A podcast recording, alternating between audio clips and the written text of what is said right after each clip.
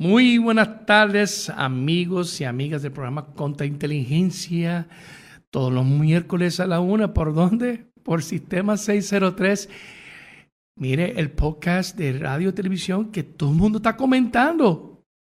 Esto ha sido increíble, empezó hace poco y te digo que estoy muy sorprendido, muy contento por el apoyo, por este proyecto de Alejo Rodríguez y su socio de Auto Production, a cual le damos la saludo porque él está a cargo de, de la dirección actualmente de, de, esta programación. Pero le puedo indicar a ustedes que eh, Inteligencia, eh, aunque empezó en una emisora pasada, eh, ya por los medios eh, cibernéticos ha, alcanzado alrededor del mundo entero. Y personas, me alegra de recibir llamadas telefónicas de, de personas de, de, la Interpol, de, de otros países, que eran colegas míos, los jefes. Y otras entidades de gobierno nos están siguiendo nosotros, federales y estatales, lógicamente. Es increíble porque esta emisora, pues, digo, estación de radio y televisión, podcast, es de Aguadilla. Es de Aguadilla, de un pueblo en la área oeste, en la esquina noroeste. Y es un pueblo humilde. Sin embargo, nuestra misión grande de contrainteligencia, igual que el sistema 603, es de informar, entretener, orientar. Y esa es la misión de la manera correcta y con todo el respeto que usted se merece. Porque usted se merece ese respeto. Y nosotros estamos con esa calidad de, entrevista y, y programa. Y por eso las personas que traemos aquí son personas que han marcado grandemente una aportación grande a nuestra historia aquí en Puerto Rico y sobre todo, en mi caso, que tema de contrainteligencia, tocamos temas de seguridad nacional, seguridad pública y eventos históricos. Quiero eh, indicar que el programa pasado pues, fue un éxito y gracias. Y espero que ustedes, cuando tengan la oportunidad, ustedes están Facebook Live viendo a nosotros en este momento. Bueno, agradecer que le da like, dale share y, cuando, y a ratito el programa también va a estar disponible en YouTube. En YouTube ha, ha cogido tremenda acogida y también de la misma manera, si entran, dale un like porque de eso depende YouTube, que además del view, se ve los views, se ve mucho, pero el like dice mucho. Y así usted puede ayudar a nosotros a tirarse adelante, a servir al pueblo de Puerto Rico de manera de calidad excelente. Pues gracias. Y de la misma manera, nosotros estamos eh, en Spotify, también en Apple Podcasts y Google Podcasts. ¿Ok? Y nos puede llamar al 787 658 7092. ¿Ok? Y más luego voy a hablar sobre ustedes sobre emails para que usted nos pueda escribir a nosotros. ¿Está bien? Y quiero hablar también de NotiOeste. Eh, un servicio donde usted tiene la oportunidad de expresar eh, molestia o, servicio de comunidad o noticias, que con mucho gusto el director ejecutivo de eso, de Alejo Rodríguez, lo puede atender, pero en, en NotiOeste es 603 arroba gmail.com, ¿ok? Para que nos escriban. Bueno, antes de, presentar a mi invitado mi gran invitado en el día de hoy, quiero hablar la, las condolencias. Eh, nosotros hemos perdido a, en campo de inteligencia, eh, campo militar, eh, a una persona que ha impactado grandemente a, a, la nación americana y mundialmente. Esta persona, eh, a pesar que era de ideales republicanas, era una persona de raza negra, era una persona eh, orgulloso de, sus raíces y atendía a todo el mundo por igual. Eh, hablando del general Colin Powell. Colin Powell, pues lógicamente trabajó eh, durante la era de George Bush, pero anteriormente con, con, otros presidentes luego también, y antes de morir también como asesor. Eh, Colin Powell se destacaba por, el ejército como un, ser un gran general, pero también ha sido uno de los mejores o el mejor secretario de, Estado de Estados Unidos, que fue la cara lógica del bajo de, de, George Bush. Y le llegaba a toda la raza. Ese señor es un héroe y este programa pues eh, eh, es dedicado a la memoria de ese gran servidor, eh, admirado por muchas personas de todos los partidos, de todo el mundo. que para descanse este gran general. Y este servidor tuvo un momento dado de conocerlo en un momento dado dos veces. Y fue un gran honor para mí. Y que viva siempre su legado. nuestra condolencia a la familia. y respeto al Departamento de Defensa y a todos los servidores que han dado la vida también. Nada, pues la semana pasada tuve una persona muy eh, especial que él estuvo trabajando, eh, habló sobre el rol de la gente encubierto y con Antonio Calafén y el impacto fue grande. Pero ahora voy a traer una persona que, yo traje en el pasado. Eh, esta persona ha estado aquí anteriormente pero no solamente no quiero que ustedes se dejen llevar por el intelecto, alto intelecto de este caballero, por su experiencia. Quiero que ustedes vean también el grado de humildad combinado con intelecto y experiencia. Un servidor público de gran carrera, admirado por muchas personas y una de ellas soy yo, lo admiro mucho eh, y nada, es autor, criminólogo, eh, experto en justicia criminal, ex capitán de la policía. Para mí es más que un sorprendente de la policía.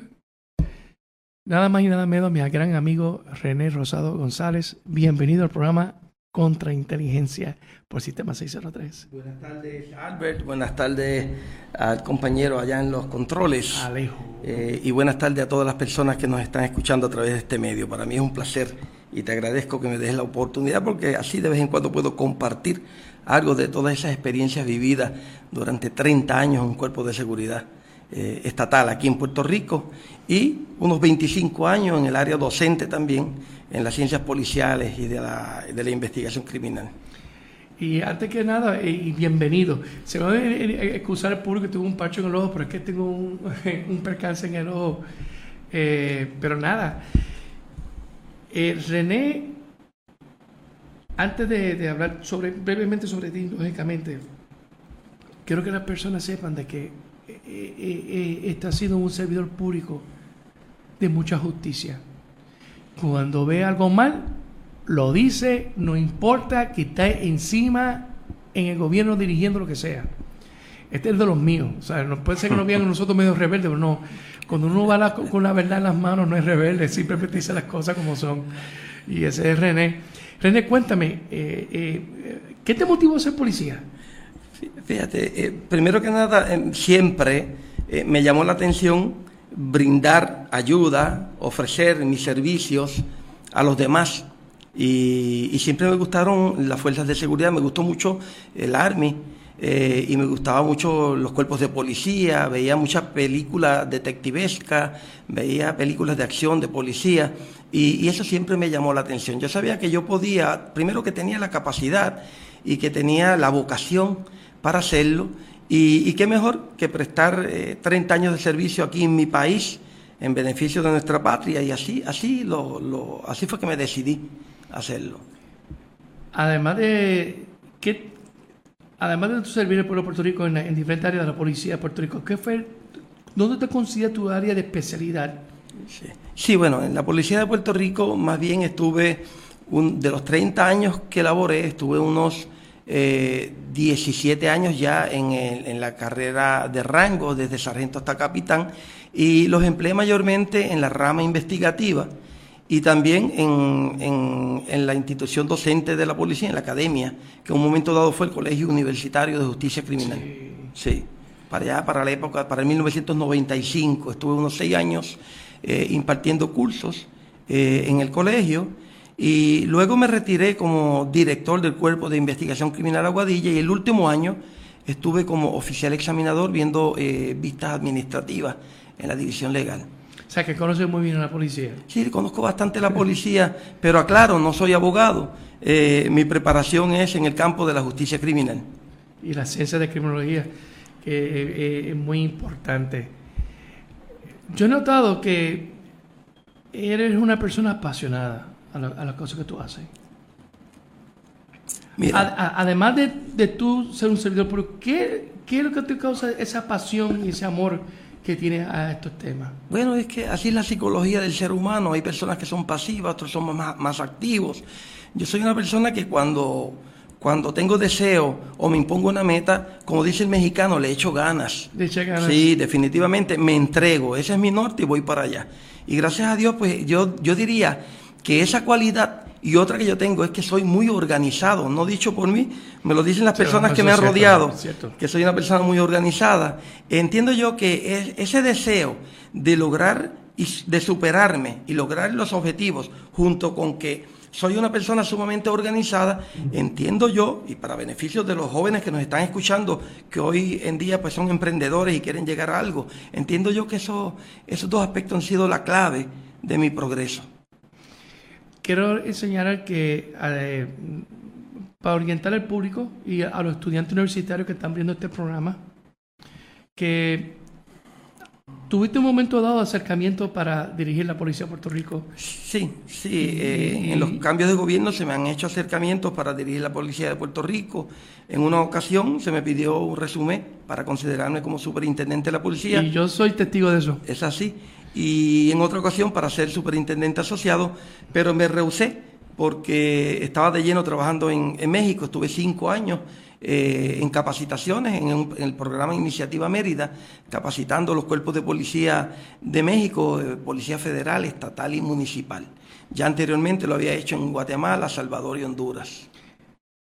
Cuando te retiras de la policía, ¿te dedicas a, como profesor universitario también? Exacto, cuando me retiro, cuando me retiro de la policía en, el 2013, me quedé dando clases en la Universidad Interamericana y en la Universidad Metropolitana, así como en la Academia, Academia de Charlie Academy, de detectives privados.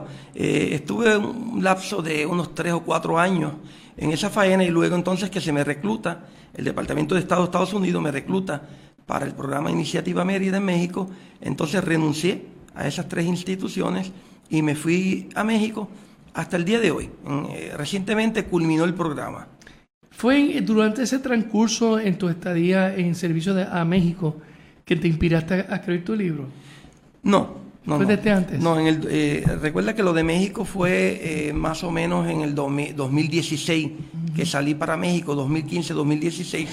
Mi, primer, mi primera obra yo la publico en el 2009 y la segunda obra la publico en el 2018, pero ya la había comenzado antes de comenzar en México. Obviamente la experiencia de México y los programas de Centroamérica. Eh, la tienen ahí en pantalla, ese es mi libro, Investigación Criminal, Ciencias Forenses y Criminalística. Eh, obviamente esa experiencia que adquirí en Centroamérica y México me ayudó mucho. Incluso en ese libro tengo, eh, hay fotos, hay ilustraciones que algunos compañeros policías de esos cuerpos de policía me suministraron. Y los reconozco como que fueron las personas que... El libro es muy bueno, eh, yo adquirí mi libro, lo leí cabo a cabo varias veces, después se lo pasé al hijo mío, el hijo mío se lo comió completo también, y es su material, su arma secreta para la Universidad de Tatuando Justicia Criminal, y le ha ayudado mucho, y, y, es tremendo libro, pero ahorita vamos, vamos a estar hablando más del libro para, para que información cómo conseguirlo y todo. Sí. Gene, entonces Ah, ok, pues entonces, lógicamente, pues, eh, eh, trabajaste con el Departamento de Estado en este contrato especial conmigo, un profesor. Sí. Eh, ¿También estaba trabajando en consultoría? Sí, sí, también. Este, de hecho, en, en los programas de Centroamérica, Guatemala, Salvador y Honduras, era una combinación de funciones docente y consultoría, mm. definitivamente. Y aquí, en Puerto Rico, hay personas que me llaman y, y me hacen consultas sobre áreas de la investigación criminal y del área policial. Ok. Antes de entrar eh, al tema en el campo de, la policía de Puerto Rico, quiero hablar. ¿Cuál es tu perspectiva ahora lo que está pasando con el crimen? Eh, ¿cómo, tú lo has visto? ¿Cómo tú lo analizas? Sí, fíjate, el patrón del crimen, tal cual lo estoy viendo ahora, y como te dije, estuve cinco años prácticamente en, en México, hace poco que terminé yendo y viniendo, por lo tanto no tengo un contacto directo al 100% de lo que está ocurriendo aquí, pero por lo que puedo ver en la prensa, eh, en, la, en, la, prensa escrita y en la televisión, eh, yo entiendo que el patrón del crimen no ha cambiado mucho, está más o menos tal cual yo lo dejé hace nueve años atrás cuando yo me, me retiré de la policía. Eh, sí, el cuerpo de policía que yo dejé en el 2013 ha cambiado, ha cambiado, ha cambiado mucho al día de hoy en el, en el 2021. Ha cambiado y, y se debe a la reforma federal que está implementada en ella. Ok, entonces ve que el patrón más o menos es lo mismo. Más o menos lo mismo, el crimen, el patrón del crimen aquí en, el Caribe, aquí en Puerto Rico.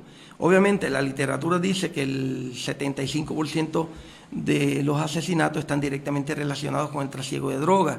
El 80% de los demás delitos, eh, inclusive los delitos contra la propiedad, también están directamente directa o indirectamente relacionados con el trasiego de drogas. Eso es lo mismo que existía cuando yo trabajaba en la policía, cuando era director del 6C, cuando fui agente eh, investigador. Ahora, la modalidad del crimen aquí es totalmente distinta a la modalidad del crimen y el patrón del crimen en esos países latinoamericanos. Eso es bueno que explique. Como Centroamérica, exacto. Eh, en, Centroamérica, la, modalidad del crimen eh, se basa en, en distintos grupos pandilleros que se conocen como los Maras, la Mara Salvatrucha, la M13, eh, eh, la M18, eh, son sumamente sanguinarios y estas personas más bien se, logran financiar sus actividades cobrando impuestos, eso es increíble, cobrando impuestos a la ciudadanía. Por ejemplo, si tú tienes esta, este negocio, de seguro por ahí a las 10 de la mañana, eh, los grandes, la alta jerarquía, ellos no van a hacer esa actividad, ellos tienen emisarios para eso. Envían una persona quizás a las 10 de la mañana, 11 de la mañana, a, a cobrarte impuestos para, para, para permitirte tener este negocio aquí. Por ejemplo, allá los peluqueros, los barberos, los restaurantes, eh, los, los conductores eh, porteadores públicos tienen que pagar impuestos. Eh, paralelo con los impuestos que se pagan al Estado a estos grupos organizados. Pero este, este impuesto exclusivamente a protección también, ¿verdad que sí? Sí, definitivamente, pero el problema es que si tú te niegas a los impuestos, eh, comienzan asesinando uno de, los miembros de tu familia. Y si persistes en la resistencia de no pagarlo, siguen asesinándolos todos hasta que te toquen. Hasta que te toquen y terminan con la familia completa. El último eres tú, la persona que se niega a dar el impuesto. O sea, que la persona sufra. Sí, yo vi lugares en, Honduras deshabitados. La gente se tuvieron que ir, no hay negocios ni nada, huyéndole a esta modalidad de crimen.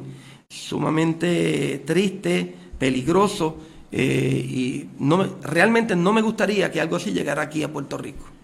Y eh, quedó una notita para el año 2010, en la unidad de inteligencia, nosotros detectamos eh, graffiti, graffiti de, de MC13 aquí en Puerto Rico y luego nosotros pues descubrimos, fuimos un poquito más allá y es que había miembros acá adiestrando, adiestrando. Peligroso por demás. Entonces, pues, lógicamente el equipo mío dio luz hacia adelante que el mismo FBI no tenía esa información y nosotros lo conseguimos, pero pudimos parar a tiempo eso. Que además son asesores también en, cuestión de, cometer crímenes. Sí. Y, me sorprendió mucho. Entonces,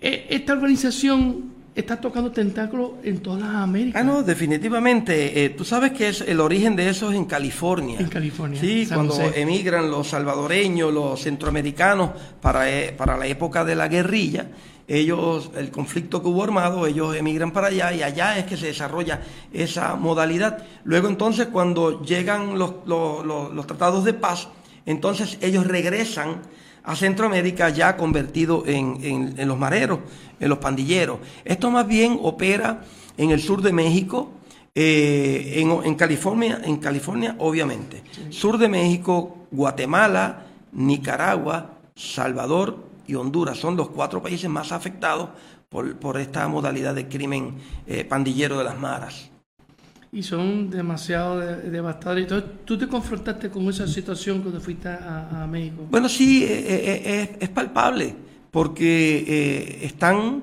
eh, están divididos por regiones, por zonas, y ellos identifican las zonas con sus grafitis. O sea, eh, si la Mara Salvatrucha, que es la MS, ya identificó que de esa muralla para allá dice MS, de ahí para allá no pueden entrar los otros pandilleros de otras maras. Y, hay mucha guerra por el control de esos territorios y por el control del tráfico de drogas. De drogas. Eh, otra cosa, ellos hacen lo que se conoce como meeting, en inglés, reuniones. Bien, y, ahí se establecen, ellos tienen unos códigos definitivamente. Para un, para un marero poder llevar a cabo un asalto o, eh, cualquier delito de esa naturaleza, tiene que estar avalado por, por, los, por, la alta jerarquía a través de esos miren. Si un marero, aun siendo de esa organización, comete un delito sin estar autorizado por ellos, eh, eso tiene represalia e incluso puede conllevar la muerte. Sí, de hecho entrevistaron, a, yo me recuerdo una entrevista de, de, de Humara que el compañero, eh, era un castigo a una persona, no que lo mataran. Entonces la persona mató a la persona. Sí, se le fue la mano. Se le fue la mano y, la, pagó con su vida. Sí, otra cosa es cuando la alta jerarquía le, le asigna una misión, por ejemplo, asaltar un banco, un ejemplo, o asaltar a, un, a una persona rica bien, a uno o varios de esos pandilleros y ellos cometen el delito y en el proceso son capturados por la policía, la organización tiene la responsabilidad de suplirle eh, alimentos, el mantengo de la familia, en lo que ellos están eh, bajo custodia, incluso pagar los abogados. O sea, esto se considera crimen organizado, definitivamente. quiero decir eso, es parecido como la mafia siciliana. Sí, exacto. Que, se, que es un juramento, que te cuidan la familia, todas esas cosas. Si falla, te eliminan. Lo que pasa es que la, sí, son muy parecidos eh, en, muchos aspectos, porque son organizados, eh, eh, tienen una estructura jerárquica. Lo que pasa es que con la mafia italiana, por lo general, se queda dentro de grupos de familia. Acá no en Centroamérica pues se reclutan de distintas familias, de distintas, este, incluso etnias. Sí, sí, eso es cierto. Pregunta, entonces, ¿y los carteles lógicamente lo están usando ellos como molleros, pues, como mercenarios? Ah, definitivamente, eh, ellos son utilizados por los carteles, porque ellos son, ellos son los sicarios que utilizan los carteles para mantener el control de sus negocios, sí, eso es así. Es interesante ¿Por qué tú crees que Puerto Rico no... Bueno, Puerto Rico está, ya se está viendo las cositas, pero el patrón está casi igual, más o menos, desde que tú dijiste que, que, has visto siempre, pero... Sí.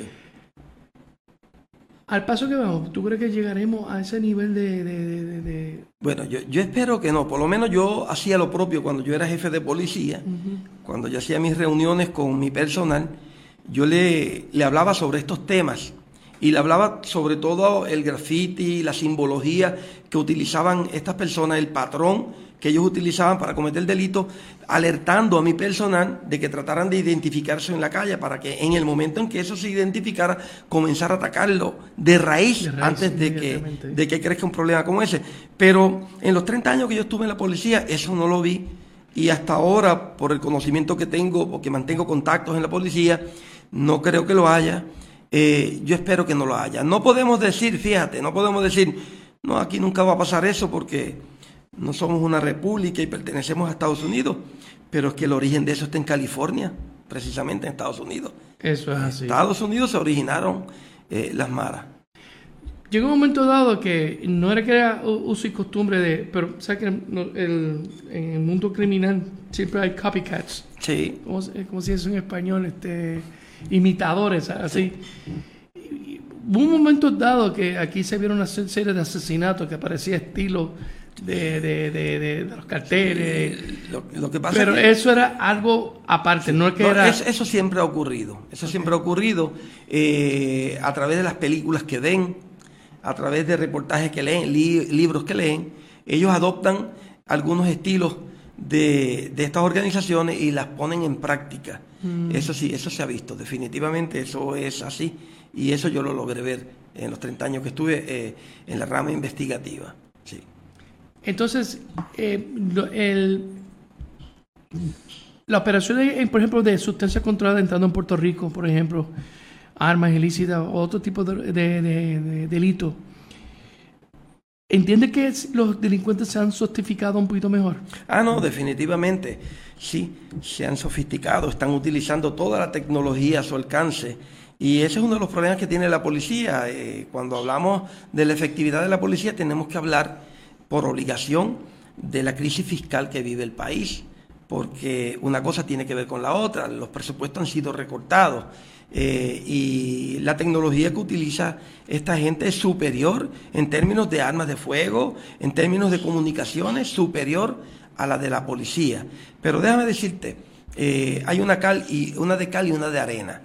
Eh, en términos de, la efectividad de la policía, posiblemente pues están confrontando problemas porque ha habido, ha habido, una gran merma de, de, efectivos en la policía.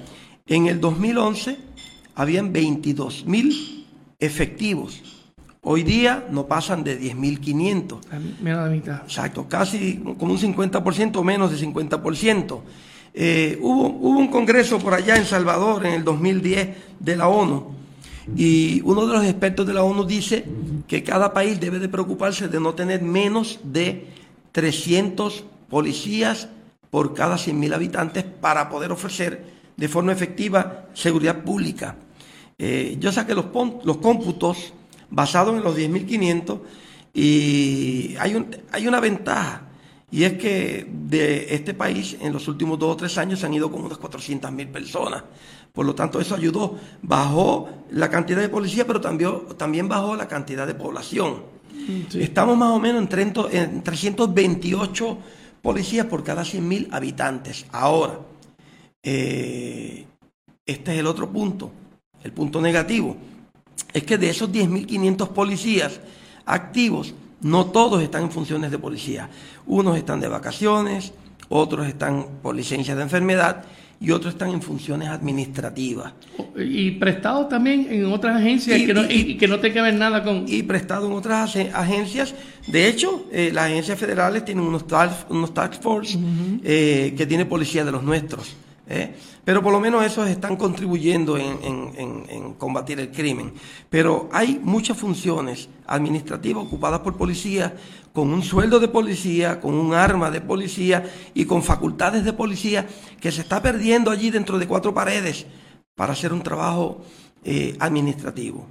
Eh, mi recomendación siempre ha sido, esto no es de ahora, es que el Estado reclute de toda esa gente que está saliendo de las universidades con bachillerato y con maestría, reclute gente para ocupar esos puestos y esos policías lanzarlos a la calle.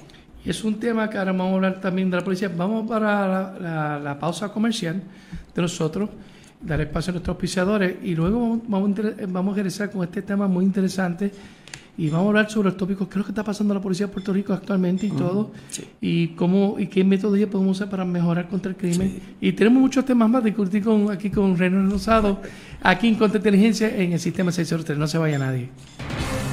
Regresamos en breve a Sistema 603.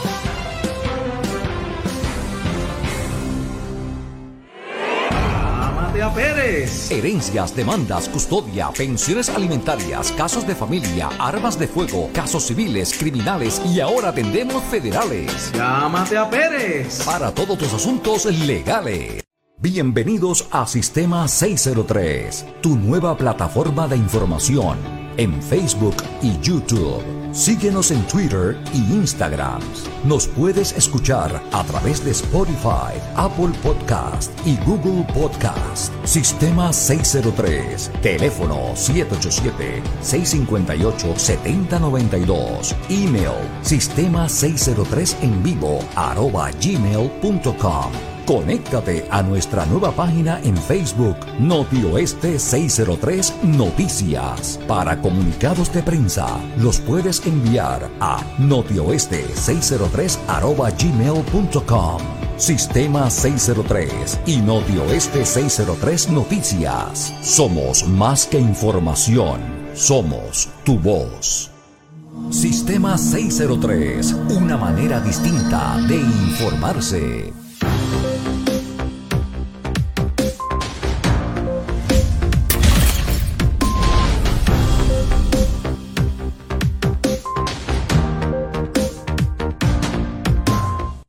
Bueno, estamos de regreso en el programa Contra Inteligencia por Sistema 603 y mi invitado de hoy, René Rosado González.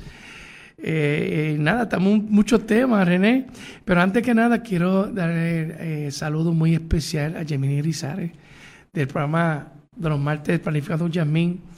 Gracias por tu, por tu apoyo, se te quiere un montón.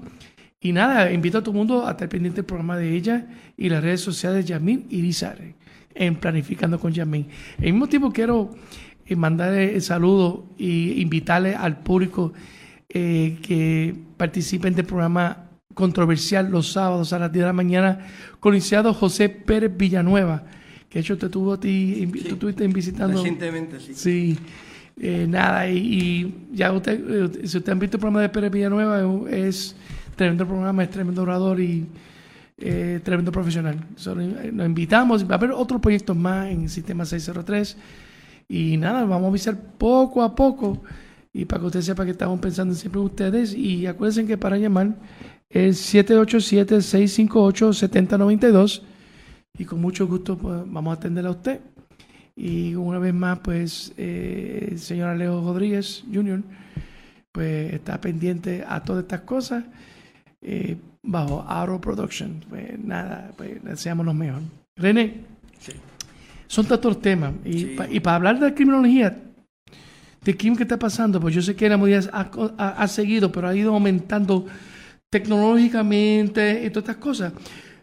Mientras que los delincuentes se vayan adentrando, se van justificando a esta nueva forma de vida, a esta tecnología, donde muchas personas están más sabios. ¿Qué pasó con la policía?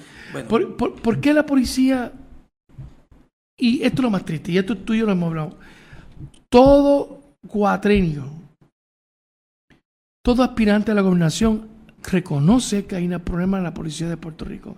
Y lo discuten, lo pelean, los debaten y todo.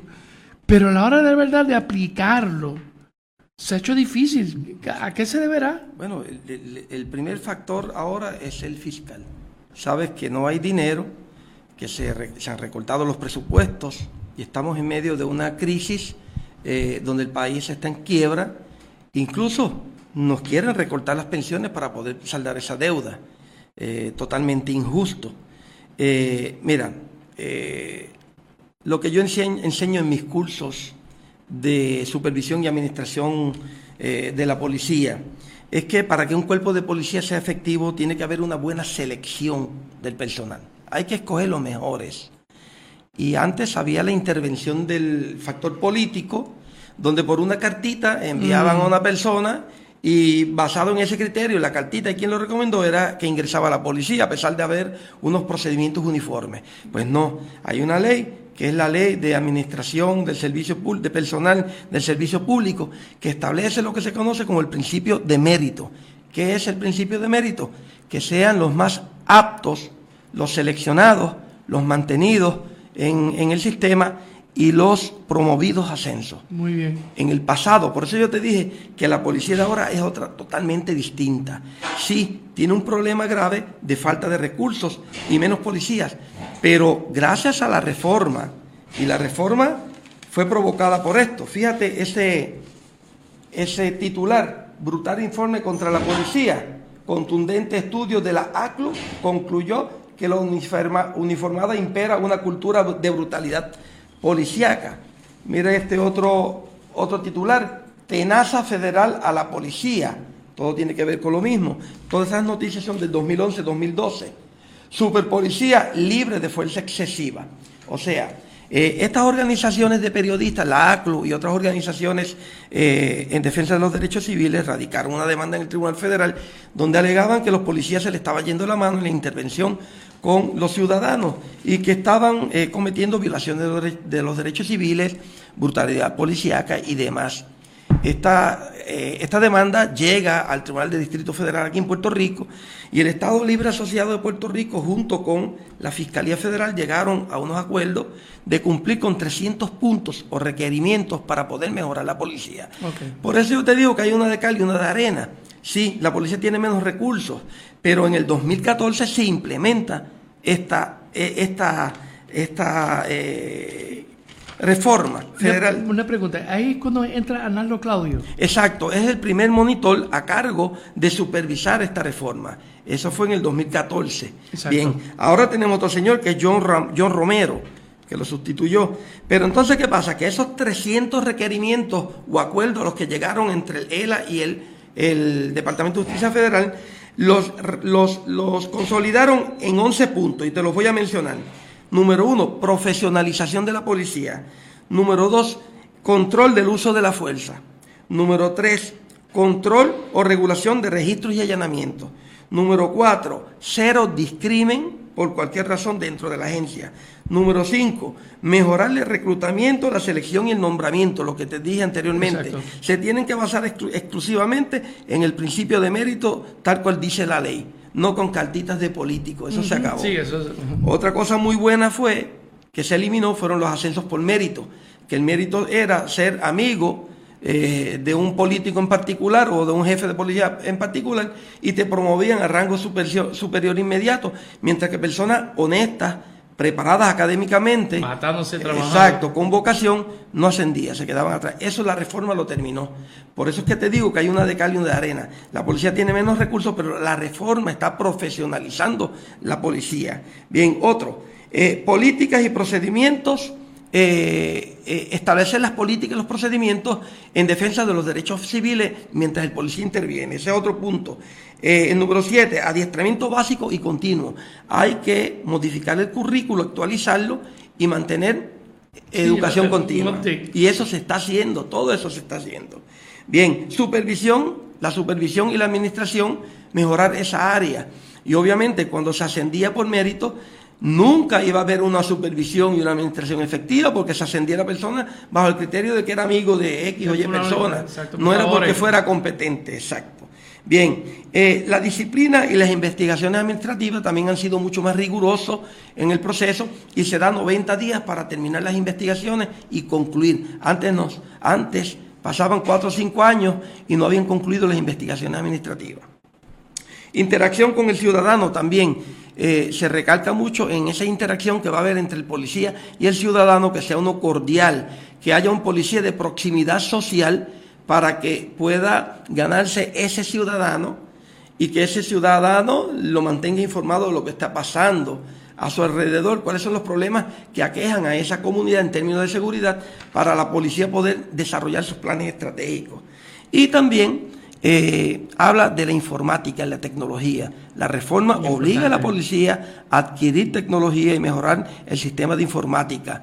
Por tanto, eh, gracias a la reforma están llegando recursos federales. Por ejemplo, yo me fui hace nueve años, yo nunca tuve un taser. El policía nuevo tiene su taser. sí. Los chalecos a prueba bala que habían expirado eh, ya los sustituyeron por nuevos. Tienen gas pimienta, tienen otro tipo de rotén. Computadora en los carros. Ahora. Computadora en los carros, hablando de tecnología. O sea, que la reforma ha sido, de, ha sido muy positiva. Y como estaba diciendo, la policía tiene que, para poder ser efectiva, tiene que haber una buena selección de los mejores candidatos, tiene que haber un buen adiestramiento actualizado, la Academia de la Policía me refiero, eh, tiene que haber una supervisión efectiva, que todo policía, todo elemento de policía esté ahí eh, supervisado inmediatamente por un supervisor capaz, competente. Bien, tienen que tener el equipo necesario, eso lo acabo de mencionar y lo trajo la reforma. Tiene que ser un, policía motivado. Ahí todavía no hemos podido llegar. ¿Por qué? Porque con la reforma de retiro, que le bajan de un 75% a un 40% la pensión, pues los, los, policías no están sumamente motivados. se ha cumplido con todos los requerimientos, lógicamente, de parte del gobierno de Puerto Rico. Lo que sí que el gobierno de Puerto Rico no ha cumplido es con... porque el, el, ser de cooperar, de, meter manos de de la policía, está. Lo que no ha cumplido el gobierno es la, las cosas que hacen falta en ellos.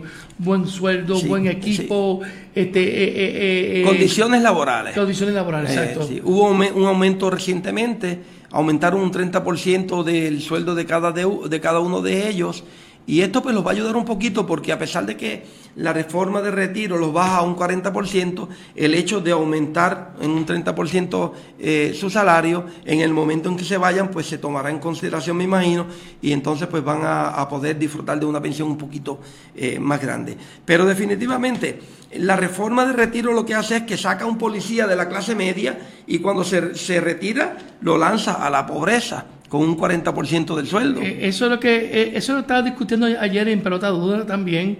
Y, no entienden eh, qué se puede hacer, porque también tenemos muchos de policías que están adiestrados y muchos estados están pendientes a nuestros policías para llevárselo. Y te voy a decir una cosa, yo que he podido interactuar con policías de todas partes del mundo y, y principalmente de Latinoamérica, yo doy fe de que la Policía de Puerto Rico es uno de los cuerpos de policía mejores, mejores en términos, en términos de selección y mejor en términos de capacitación. De hecho, a la Policía de Puerto Rico se le requiere tener un grado asociado de una universidad competente y acreditada. Eso no existe en los países latinoamericanos. No, y ahora está entrando con, incluso con bachillerato y maestría. Así mismo es. Eh, la mayoría de los policías ya tienen entre bachillerato y maestría. Hay muchos con Juris Doctor. De hecho, yo, yo, capacité policías eh, con, con diplomas de ingeniería. De ingeniería. Este, yo doy fe de eso, que la policía de Puerto Rico es una de las mejores de toda esta región de América. Eh, es una lástima que el Estado eh, permita que ese éxodo de, de policías para el extranjero se están beneficiando con esa capacitación que le dimos aquí, con dinero de aquí, con recursos de aquí, se están beneficiando ahora en otros estados donde se están yendo esos policías. ¿Habrá un recurso de protección para eso? Por ejemplo, si yo firmo para policía un cierto año de servicio donde yo puedo cambiar de trabajo. podría enmendarse la ley, pero en estos momentos no existe.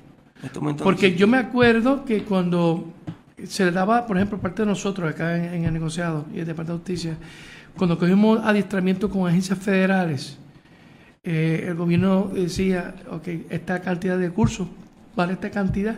Si te vas a ir, vas a tener que pagarte esto.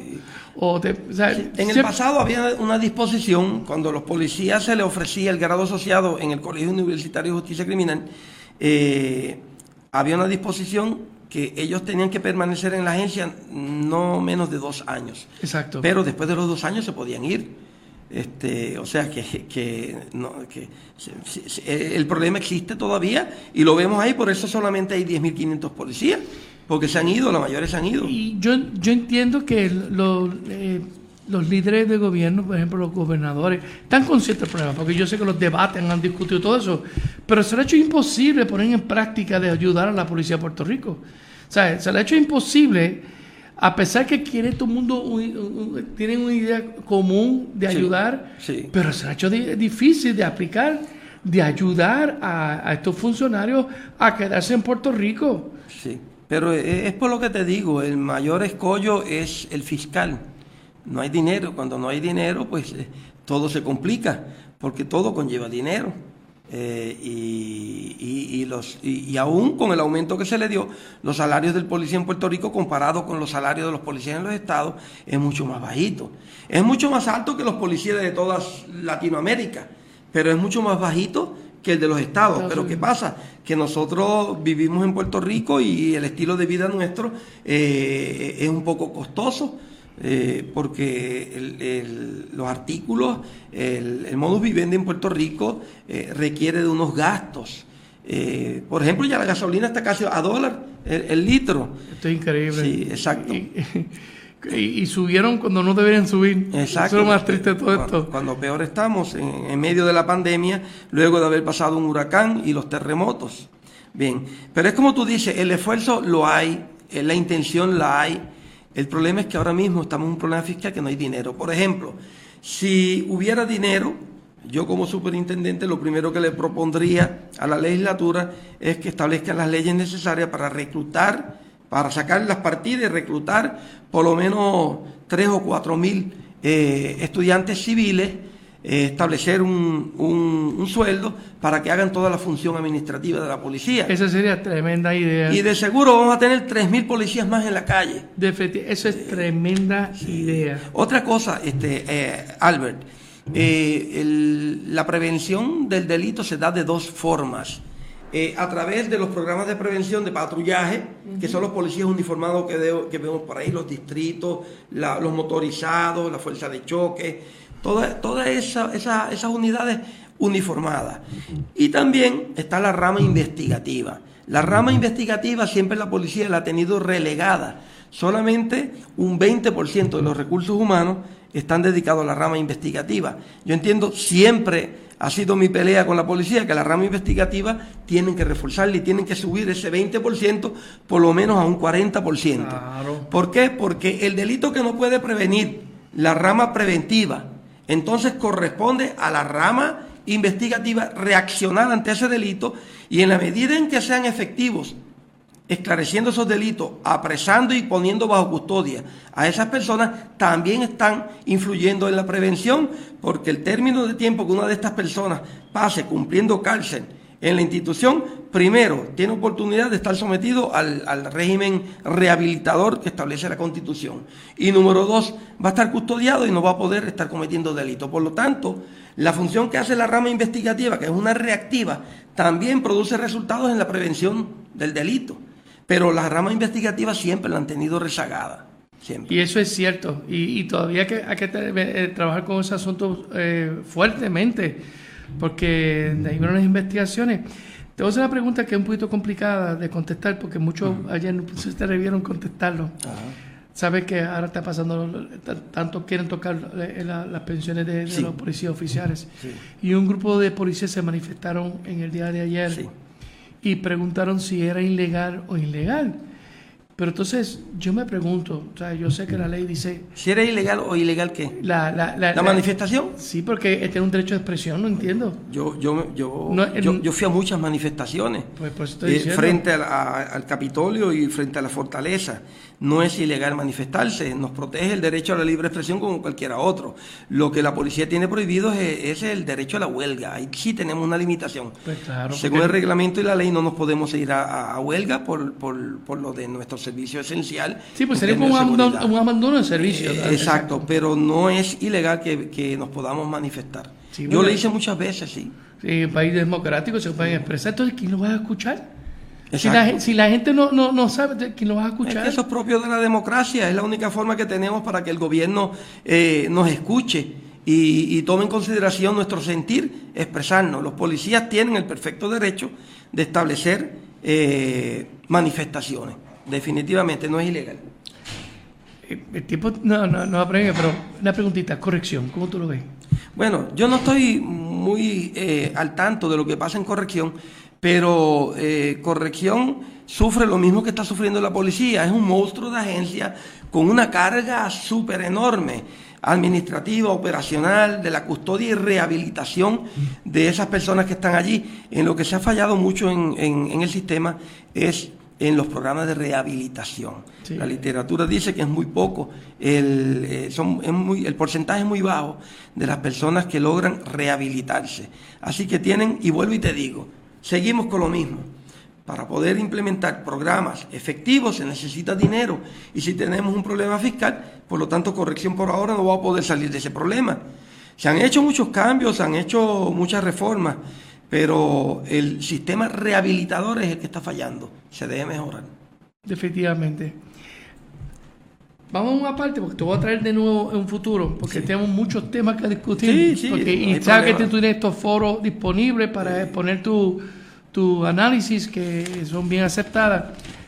Vamos a hablar del libro ahora. ¿Qué te inspiró a, a escribir este libro? Muy, señores y señores, se lo recomiendo de corazón que estudiante universitario que me escucha, estudiante de, de programas privados de, de, de, detectives privados, guardia de seguridad, mire, personas que son, eh, eh, están en pantalla ahora mismo, el título del libro, es una obra maestra es una obra maestra a cual yo recomiendo a todo el mundo, mis estudiantes, todo recomiendo este libro y no es porque René esté presente, porque es un libro de, de calidad y es en un lenguaje muy entendido.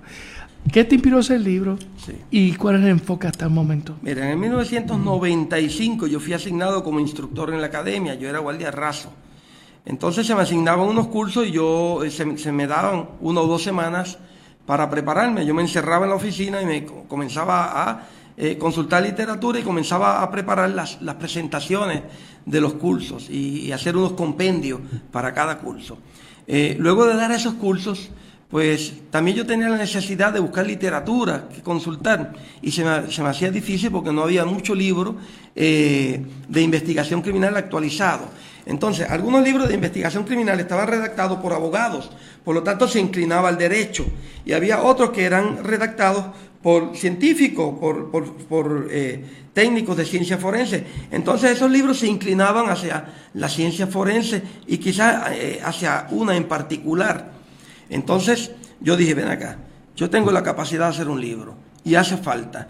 Entonces en el 2007 comencé a hacer mi primer libro eh, eh, y definitivamente pensando en la necesidad que tenían los instructores de la academia y que tenían los cadetes a quienes estábamos enseñando, y hice un libro de unas 358 páginas que se titulaba Aspectos técnicos, científicos y legales de investigación criminal. Ese es el de la carátula verde.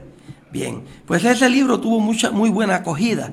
Yo pensé que se, que se, iba a quedar en uso dentro, interno de la policía y los cadetes, pero no fue así. Comenzaron a llamarme de distintas universidades para presentar el libro. Entonces, eh, al cabo de cinco o seis años, yo me di cuenta que había la necesidad de actualizar aquel libro. Entonces, no lo actualicé, más bien hice uno nuevo este tiene casi 600 páginas. Tiene una enciclopedia. Sí, tiene más o menos unas 100 ilustraciones de fotos que yo traje de escenas de Centroamérica, de México, de Puerto Rico, escenas reales. Entonces ahí yo integro toda aquella materia que yo adquirí en las universidades, toda aquella materia que yo adquirí siendo autodidacta, me encanta leer mucho sobre esta materia, decisiones del Tribunal Supremo y demás, más la experiencia que viví durante estos 30 años en la calle. Entonces desarrollé este libro antes de irme de la policía, lo publiqué en el 2018. Fíjate esta anécdota. Estando yo en México recibí una llamada de una profesora de San Germán, esposa de un compañero policía, y me dice, hablo con el capitán Rosado. Yo le dije, sí. Me dice, capitán, tengo tres clases para que usted me dé aquí en San Germán, la Interamericana. Y yo dije, ah, qué pena, mira, yo me encuentro en México, estoy ocupado y voy a estar dos meses por acá. Me dijo, qué lástima. Y yo le pregunté, ¿está, ¿está utilizando mi libro? Me dijo, definitivamente, el libro suyo en estos momentos es el mejor y más completo.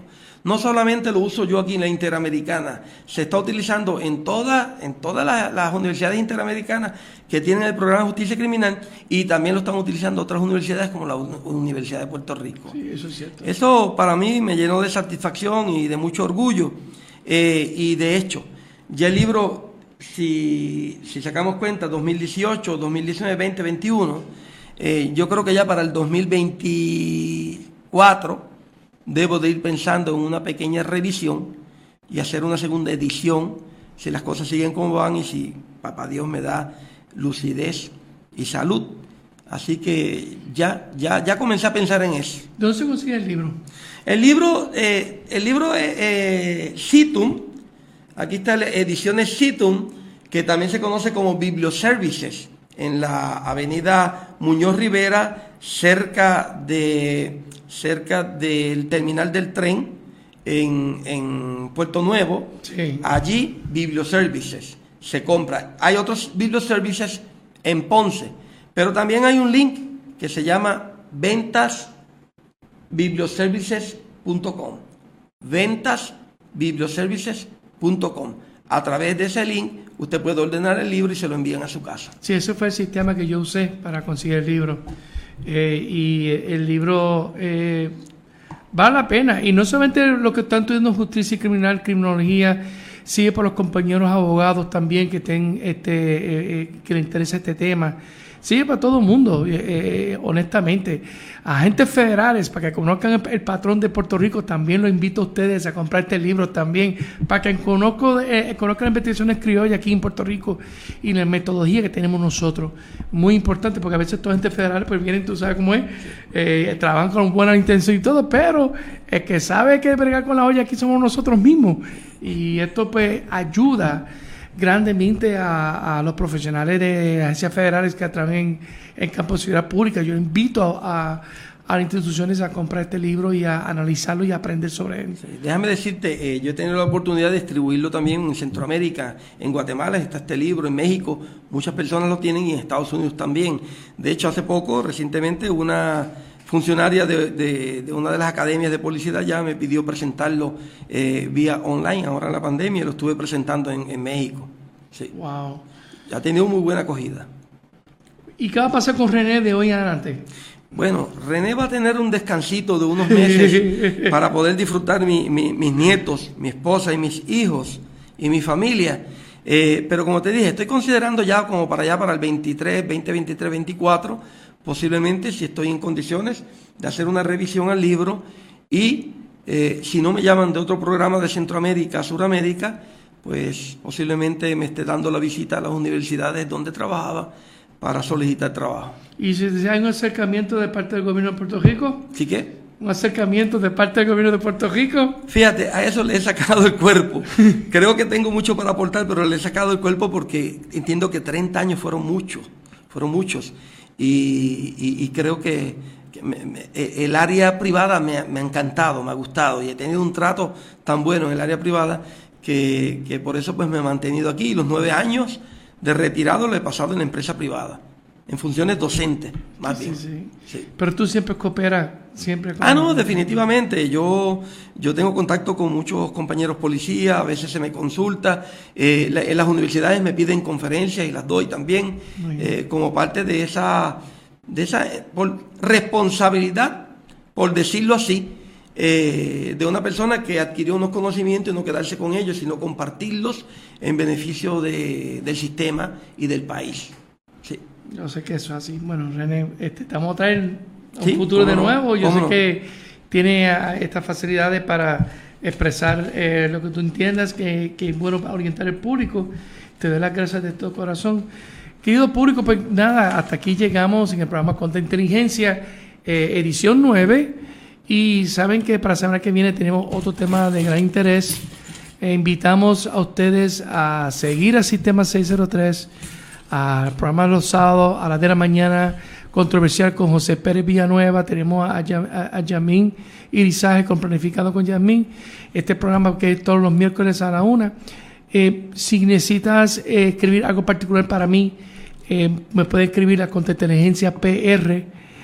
gmail.com eh, cual tema que ustedes gustaría conocer y todo, tenemos otro tipo de proyectos para usted Mientras tanto, pues acuérdense que hay que llevar la vida ordenada, en paz y para un mejor Puerto Rico empieza con uno mismo. Con uno mismo empieza. Uno mismo.